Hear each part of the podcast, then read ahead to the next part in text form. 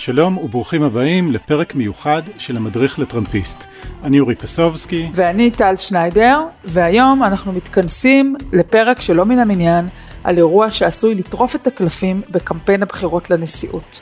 מותה של אחת מהדמויות המפורסמות והנערצות בארצות הברית בעשורים האחרונים, השופטת העליונה, רות ביידר גינסבורג. בערב ראש השנה, בגיל שמונים ושבע, הלכה לעולמה רות ביידר גינסבורג, שופטת בית המשפט העליון של ארצות הברית. גינסבורג, שנודעה גם בראשי התיבות של שמה, אר בי ג'י, הייתה אחד מעמודי התווך של האגף הפרוגרסיבי בבית המשפט העליון, והמוות שלה מטיל סוגיה נפיצה, הישר ללב מערכת הבחירות, מי יחליף אותה, האם הנשיא טראמפ ימנה את המחליפה שלה, האם יהיו לו מספיק קולות בסנאט לעשות את זה, איך השאלה הזאת תשפיע על הבוחרים.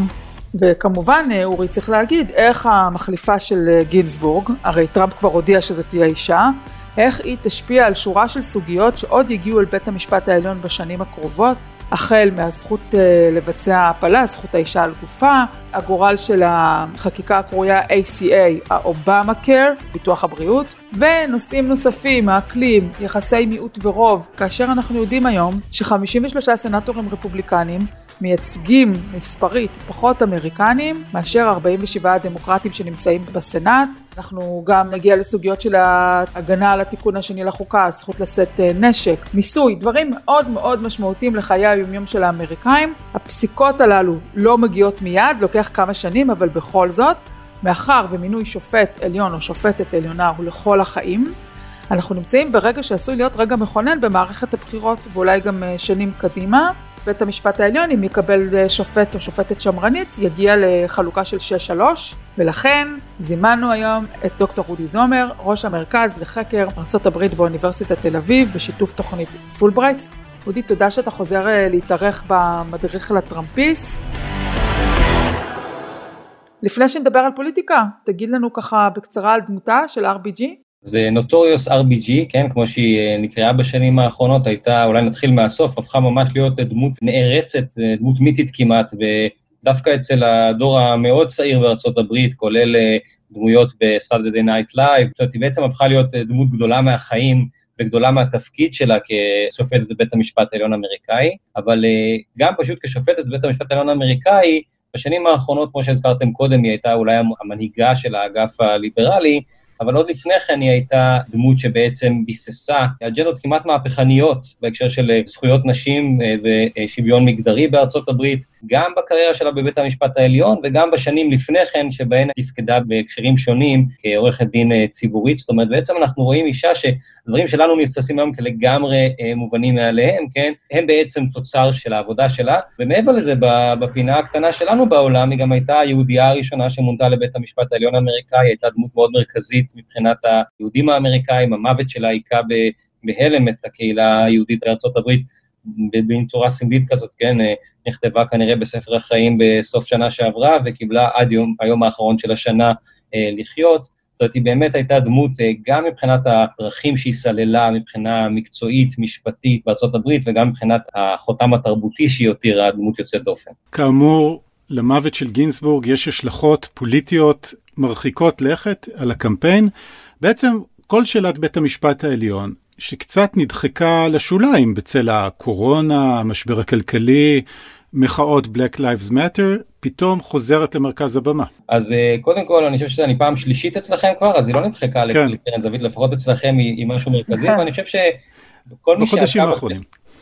כן, ולא, וגם, וגם בחודשים האחרונים, אם אתה חושב בעצם על מה, מה, מה קורה, לא כל כך עם המשבר הכלכלי, אבל בהחלט בהקשר של הקורונה, ומה יהיה עם ההצבעה, הסיכוי שבית המשפט יהיה לו תפקיד מרכזי בסגנון של בוש ויגור, אבל אולי בוש ויגור פי חמש או פי שבע, או תלוי מכמה מדינות יהיו שאלות, הוא בהחלט סיכוי סביר, זה לא איזה רעיון מופרך. זאת אומרת, בית המשפט במובן הזה, אני חושב, לא, לא, לא נדחק לקרן זווית, אבל בהחלט הסיפור של... של אר בי ג'י לוקח, לוקח את העניין הזה ושם את בית המשפט כעניין מאוד מאוד מרכזי. אז כאמור אנחנו רואים את שני הצדדים כבר נערכים לקרב בעצם סביב המינוי של המחליפה של גינסבורג, כשברקע עומד תקדים של שנת אלפיים ושש עשרה שבה הרפובליקנים בעצם סרבו למנות את המועמד של אובמה בשנת בחירות, לכאורה המצב דומה לעכשיו, כשגם עכשיו אנחנו בשנת בחירות. נכון, אבל אתה יודע שהחזקים הם אלה שכותבים את ההיסטוריה, ומי שנמצא בעמדות כוח הוא זה שיכול לעשות את זה. הסיפור בקצרה הוא, הוא באמת שאלה, כן, האם הם יעמדו בתקדים שלהם, אבל התשובה כבר, התשובה כבר ידועה. זאת אומרת, מיץ' מקונל, מנהיג הרפובליקני בסנאט, כבר אמר שתהיה הצבעה בסנאט. והוא גם הסביר למה, הוא אמר, ההבדל בין התקדים, כן, בבית המשפט העליון עושים מבחינים בין תקדים לבין המצב הנוכחי, כשרוצים להראות שרוצים לשנות את המציאות, כן, אז הוא אמר, אז היה מצב שהיה נשיא מפלגה אחת וסנאט מפלגה אחרת, ועכשיו אנחנו שנינו מאותה מפלגה, ולכן התקדים לא, לא תקף פה. בצד שני, אז זה היה בפברואר, זאת אומרת, עשרה חודשים לפני הבחירות, או תשעה חודשים, ועכשיו אנחנו ממש, כמה, שישה שבועות לפני הבחירות, יש איזשהו הבדל גם פה. נכון. לא, אני לא, אני לא, אני לא, זה לא שאני קונה את הטיעון של מקונל בלי השגות, אבל בסוף עוד פעם, הוא יש לו את העמדת כוח, והוא זה שיכול להנדס את זה ככה שזה יקרה, ולא ברור לי שיש איזושהי דרך לעקוף את זה. זאת אומרת, אני לא חושב, הסיפור, הסיפור הספציפי לגבי, אני חושב שיש פה כמה סיפורים פוליטיים מאוד מעניינים, אבל הסיפור הפוליטי לגבי מינוי שופטת הבאה לבית המשפט העליון, מאוד קשה לי לראות איך הדמוקרטים עושים עם זה משהו. בסך הכל, גם אם אתם מסתכלים על הסנאטורים המתנדנדים אצל הרפובליקנים, בסדר שזה קולינס ממיין, רקאוסקי מאלסקה, ואולי מיט רומני, שאנחנו זוכרים אותו ב-אלפיים ושתים עשרה, כן, שעכשיו הוא סנאטור מיוטה, גם אז, כן, אז ה-חמישים ושלוש נהיים חמישים, אז זה חמישים חמישים לכאורה, אבל בסנאט יש כלל שאומר שסגן הנשיא הוא זה שיש לו את היכולת ל- ל- לשבור שוויון, אז גם אז בעצם mm-hmm. אין שובר שוויון, זאת אומרת, מאוד קשה לראות... למרות שאני חייבת להגיד, א', לא הבנתי את הכלל של שובר השוויון, כיוון שאם יש חמישים ארבעים ושבע, אז אין שוויון, ולכן לא נזקקים... לקול הנוסף של, של מייק פנס, אבל זה יש איזושהי מחלוקת בארצות הברית, אתה ואני כנראה לא נפתור אותה. רציתי באמת לשאול אותך, אם אתה יכול בקצרה להסביר לנו, למה סוזן קולינס ממיין, וליסה מרקובסקי מאלסקה, אומרות שהן לא מוכנות להיות חלק ממפלגתן כרגע לצורך העניין, מה מניע אותן? קודם כל קולינס, אני מזכיר לכם גם בסיפור של קוונו, אם אתם זוכרים, התנדנדה. זאת אומרת, יש לנו פה uh-huh. uh, סנאטוריות שנמצאות, מ, שבאות ממדינות שהן פחות uh, אדום uh, בוהק, כן? ויש להם uh, שיקולים אלקטורליים קצת שונים מאשר רוב המפלגה שלהם, ויכול להיות שמחד גם האמונה שלהם, יש להם איזשהו אינטגריטי, בסוף הפוליטיקאים יש שיקולים אלקטורליים, זה המרכז, כן? אבל יש גם איזשהו אינטגריטי, והם מרגישים שהם גם התייחסו mm-hmm. לקטע הזה של, של גרלנד בשנת אלפיים ושש עשרה, ומה שהרפובליקה, התקדים שהרפובליקנים קבעו אז, אבל... זאת אומרת, גם עם השיקולים השונים של קולינס ומרקאוסקי, וגם עם מיט רומני, שאנחנו כבר יודעים שהוא באופן די מסורתי כבר מוכן להיות, להציב אלטרנטיבה לטראמפ, גם עם אלה המספרים, לא ברור לי איך הם עובדים, טלת בעצם, מה שאת אומרת זה אפילו עוד יותר פשוט, כן, הרפובליקנים גם בלי פנס יכולים להעביר את זה. אז זה סיפור אחד, שהוא סיפור אדיר, כן, מבחינה פוליטית הוא אדיר, קודם כל, לקבוע עכשיו שופטת, כן, אחת השופטות שמדברים עליה, היא אמי קוני ברט, שהיא בת ארבעים ושבע, זאת אומרת, ארבעים ושמונה, אתם שמים שופטת בת ארבעים ושמונה, עכשיו תהיה שלושים ארבעים שנה בבית המשפט העליון, כן, שופטת מאוד שמרנית. זאת אומרת, ההשפעות של בית המשפט העליון על הפוליטיקה האמריקאית הן מרחיקות לכת, בשלל הנושאים שדיברתם עליהם, מהתיקון השני ועד הפלות, מחופש הביטוי ועד, ועד שוויון במקום העבודה. זאת אומרת, העניינים האלה הם מרחיקי לכת.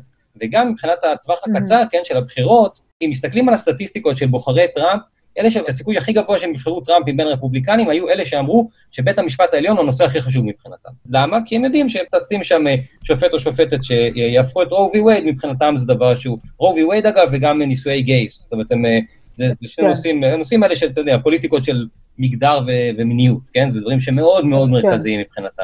זה ממש ברמה שזה אורח החיים שלהם, זה עיקרי הליבה של האמונה שלהם. אז גם במובן הזה, בטווח הקצר, אם טראמפ יגיד להם, תקשיבו, הוא גם אומר את זה כמובן, כן, הבטחות שהבטחתי, הן הבטחות שקיימתי, נכון? זה, זה הסיסמה שלו הרבה פעמים, עכשיו, בהצהרות בחירות שלו, כן? זאת אומרת, הנה, תראו, הבטחתי, מיניתי את, את, את, את גורסיץ', מיניתי את קוונו, שניהם שמרנים, נקרא להם שמרנים סבבה, אתם יודעים, כבר ראינו שהיו מקרים שבהם הם לא בדיוק הלכו עם, עם טראמפ, בסדר? ועכשיו אני ממנה איזה מין אימי קוני ברט כזאת, שהיא הרבה יותר שמרנית מהשניים האלה, אוקיי? היא בעצם רות ביידר גינסבורג של הימין, לצורך העניין, mm-hmm. של השמרנות, okay. זה יכול מאוד מאוד להשפיע על הבחירות, ואנחנו, מעבר, ואנחנו גם יודעים שזה מסוג הדברים שעושים מוביליזציה מאוד גדולה בצד הרפובליקני. חייבים להגיד את הסייג, שיש כל מיני מדדים כאלה בארצות הברית, על כמה כסף מוזרם לקמפיינים, אז בשעות שאחרי מותה של גינסבורג, הם היו השעות הכי רווחיות, כן, מבחינת הקמפיינים, גיוס הכספים של הקמפיינים של הדמוקרטים. זאת אומרת, זה היה השעות הכי רווחיות, אגב, בהיסטוריה. זאת אומרת, יש, יש מיל, עשרות מיליונים של דולרים שזורמים עכשיו לקמפיינים של הדמוקרטים כתוצאה מזה, אבל אתם יודעים, בסוף הרפובליקנים עושה רושם שיש להם יותר ידע ויותר ניסיון ויותר איזושהי דבקות באמונה, כשזה מגיע לבית המשפט העליון, אז אם שואלים כן. איפה זה יעשה יותר מוביליזציה, כנראה אצל השמרנים, יותר מאשר אצל הליברלים. בהחלט. אז זה סיפור פוליטי אחד, כן? סיפור פוליטי נוסף זה בעצם, בואו נניח שנייה שהדמוקרטים מפסידים, שטראמפ יעשה מינוי והמינוי הזה יעבור, אם לפני הבחירות, אם אחרי הבחירות, מה הם עושים את זה מבחינת הקמפיין? זאת אומרת, האם הדמוקרטים עכשיו מאפשרים לנושא הזה להיות הנושא של הקמפיין, שזה כנראה לא עובד לטובתם, או שהם מנסים לשמור על הנושא הזה, הם, עד עכשיו ביידן עבד על הנושא הזה של רפורמת הבריאות ושל הקורונה, כן? זאת אומרת שהנושא הזה של בריאות הוא נורא נורא מרכזי, זה גם אגב, אני מזכיר לכם, מה שעבד הדמוקרטים לא רע בכלל ב-אלפיים ושמונה עשרה, כן? ננסי פלוסי, זה מה שזה בעצם הייתה האסטרטגיה שלה ב-אלפיים ושמונה עשרה, אמרה, תדברו רק על הנושא הזה, אל תדברו על נושאים אחרים, תשארו, זה נושא שהוא יחסית לא קיצוני, הוא נושא שמדבר ל- ללב של, ה- של האזרחים והאזרחיות האמריקאים, זה עבד להם טוב, אוקיי? עכשיו, הדמ- הדמוקרטים ינסו, אני מעריך, לפחות לפי מה שאני שומע בינתיים, ינסו לשמור את הקמפיין בנושאים האלה, אבל הם מאוד מאוד קשה לעשות את זה, שבתוך ארבעים וחמישה יום, בין היום לבין היום של הבחירות, או ארבעים וארבעה יום, יהיה לכם מינוי לבית המשפט העליון האמריקאי. כל מי שמכיר פוליטיקה אמריקאית יודע שזאת קונסטלציה קצת מעניינת, כן? אבל בקונסטלציה שזה לא בחירות עוד חודש וחצי, זה הנושא המרכזי בכל מהדורות החדשות ובכל העיתונים ובכל אתרי החדשות, כל עוד זה מתקיים. זאת אומרת, המינוי מתקיים במשך כמה שבועות, כל השבועות האלה, זה הנושא הגדול, זה הנושא המרכזי, יהיה מאוד קשה לשמור את השיח הציבורי במקום אחר. ובאמת יש פה גם דילמה מבחינתם, כי אנחנו רואים שזה אכן ממריץ את הבוחרים הדמוקרטיים, שתורמים הרבה מאוד כסף, אבל באמת ראינו כבר, אתה יודע, אנשים כמו אין אפלבאום באטלנטיק, אומרת להם, אתם צריכים להיזהר מזה, כי אם נתמקד בבית המשפט העליון, זה פשוט יפלג את הבוחרים לפי קווי השבר המוכרים של הפלות, פרו-לייף וכו', ותאבדו את היכולת למקד את מערכת הבחירות בטיפול בקורונה למשל, שזה הולך קצת יותר לטובת הדמוקרטים. המוות של, של אר בי ג'י הוא, הוא אירוע היסטורי בכל קנה מידה, כן? אבל אם בסוף זה מה שישנה את השיח בשבועות האחרונים של הקמפיין הזה, מהקורונה, שזה אולי האירוע הכי גדול בלייפטיים שלנו, כן? ובטח במציאות האמריקאית, כן? יותר גדול אני חושב מ-תשע אחת עשרה, ויותר גדול, יותר גדול מהרבה דברים שאנחנו יכולים לחשוב עליהם, בסדר? ואנחנו בעצם עוד לא ראינו, אנחנו לא יודעים איפה אנחנו באירוע הזה, כן? אנחנו לא יודעים אם אפילו עבר הרבע הראשון, ואנחנו במחצית, או, לא יודעים, כן? מדברים על חיסונים בינואר, לא יודע, יכול להיות גם חיסונים יהיו בינואר אלפיים עשרים ושתיים, או... זאת בקיצור, אם בסוף יצא שהמוות של אר בי ג'י הוא זה שמעצב את האופן שבו השבועות האחרונים של הקמפיין הזה מתרחשים, ובעצם משאיר בצל, משאיר באבק את הסיפור הזה של הקורונה, זה יהפוך את המוות של ה... זה באמת עוד יותר היסטורי מהיסטורי באיזשהו מקום. אודי, אם הרפובליקנים לא מצליחים למנות, לא יודעת, נניח באים רומני ועוד מישהו ואומרים לא מסכימים, יש איזושהי בעיה, אז הנושא הזה של מינוי שופטת עליונה יכול להיות שדווקא באמצעות זה טראמפ יבוא ויגיד להם בסיום הקמפיין, אנחנו חייבים לנצח את הסנאט, אנחנו חייבים לנצח את הנשיאות, וזה יהיה דווקא אי הצלחה למנות כרגע, יכול להיות מוטיבציה יותר גדולה אפילו, אתה לא חושב? אני מסכים, אני חושב, ש... אני חושב שהמוות של אר בי ג'י באופן פרדוקסלי, איך שלא תהפכי את זה, עובד לטובתו של טראמפ. אם הוא יצליח למנות, mm-hmm. אם הוא לא יצליח למנות, אם הוא יצליח למנות וזה יהפוך להיות הנושא המרכזי בדיון, ויקח, וישים את, ה, את הקורונה בצל, זאת אומרת, אני חושב שלא סתם אר בי ג'י אה, נאבקה, זה מה שמספרים, כן? שהיא נשארה, ניס, ניסתה להישאר בחיים ממש אה, כמה שיותר, כדי שזה לא יגיע לקונסטלציה הזאת, אבל אנחנו, בקונסטלציה הזאת אני מסכים איתך, אני חושב שכמעט איך שלא נהפוך את הסיפור הזה, זה יכול לעבוד לטובתו של טראמפ ושל הרפובליקנים. פה נדבר על ממש המעורבות הישירה האפשרית של בתי המשפט בבחירות, כי אנחנו ראינו את טראמפ, נדמה לי שזה היה ביום ראשון השבוע, מדבר מפורשות על כך שהוא היה רוצה לראות תוצאה מיידית אחרי הבחירות, כלומר בשלישי בנובמבר, ליל השלישי בנובמבר, לדעת מי ניצח, ולא משנה שיש מדינות שבהן, לפי הכללים, אפשר לספור עוד את, ה... את מעטפות ההצבעה בדואר, הוא רוצה לא לחכות, ואז הוא מזכיר את בתי המשפט הפדרליים בהקשר הזה. כלומר, באופן מאוד מפורש הוא מצפה להתערבות של מערכת המשפט בבחירות. כן, אני רק להגיד שנייה לפני שמתייחסים לבחירות עצמם, כאילו הסיפור הפוליטי הגדול זה ששבוע אחרי הבחירות, בית המשפט העליון צריך לשמוע את הקייס של, של אובמה קר, כן? זה כאילו הסיפור הפוליטי הגדול. כן. אבל יכול מאוד להיות, אורי, כמו שאתה אומר, שיהיה מצב שבו ממדינות שונות יהיו כל מיני סוגים של, של, יודעים, מבלגן מקומי ועד כאוס מוחלט, קצת קשה לדעת, כן?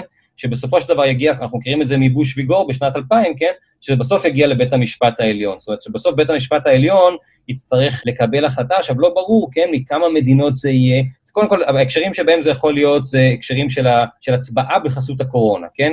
יש כל הדברים שקשורים לזה, כמה יהיו הגבלות על, על in-person voting, כן? על זה שבן אדם יכול להגיע ולהצביע בקלפי עצמו. כמה סוגים שונים של, של אי-סדרים, יכולים להיות בהקשר של הצבעה במעטפות. כל המדינות בעצם מאפשרות הצבעה במעטפות, אבל יש שונות אדירה בין המדינות באופן שבו זה, זה מתרחש, כן? מהאופן שבו נרשמים לזה, דרך האופן ששולחים את זה בדואר, דרך התאריכים שבהם זה צריך לקרות, דרך תהליך הספירה, יש המון שונות, אוקיי? זאת כל הדברים האלה ועוד, בסדר, אני לא אכנס פה להכל, דרך אה, פוטנציאל של, של דברים של סייבר שיכולים לקרות, בסדר? יכול להיות שזה יגיע בסוף לבתי המשפט הפדרליים, במקרה של בוש ויגור זה לא הגיע לבית המשפט הפדרליים, זה הגיע מבית המשפט העליון של פלורידה, זה קפץ לבית המשפט העליון האמריקאי. שאגב זה הסטנדרט, זה לא איזה משהו יוצא דופן, יכול מאוד להיות שזאת תהיה הפרוצדורה, אז שאומרים בתי המשפט הפדרליים, בעצם מדברים על בית המשפט העליון. עכשיו רק תחשבו על מצב שבו יש לכם ארבע ארבע בבית המשפט העליון, נגיד לצורך העניין שהנשיא בית המשפט העליון, בית המשפט העליון נשאר עם הליברלים, בסדר, אבל יש לכם מצב שבו אומרים, אנחנו לא מסוגלים להחליט בבחירות ארבע ארבע כי לא מצליחים למנות. האמת היא אודי שזה סנריו שכתבנו לעצמנו פה אה, לקראת אה, סיום השאלות איתך, אה, אבל נשאיר את זה לפעמים הבאות, כי יכול, יש לי תחושה שאחרי שיהיו הבחירות יכול להיות שנצטרך להיפגש כאן שוב, וזה יהיה באמת, אה, אה, תהיה כבר פגישה רביעית איתך, אז אה, תודה לך. היה מאלף כתמיד. עד כאן המדריך לטראמפיסט. למאזינינו הקבועים, הפרק הזה איננו תחליף לפרק הקבוע שלנו, שאורי ואני נקליט בשלישי רביעי, ונעלה אותו בין רביעי לחמישי. אתם יכולים למצוא אותנו ברשתות החברתיות, אנחנו נמשיך לעדכן בקבוצת פייסבוק שלנו, המדריך לטראמפיסט. תודה לעורך הפודקאסטים רון טוביה, אני טל שניידר. ואני אורי פסובסקי. אז תודה אודי. בשמחה, שאלה טובה.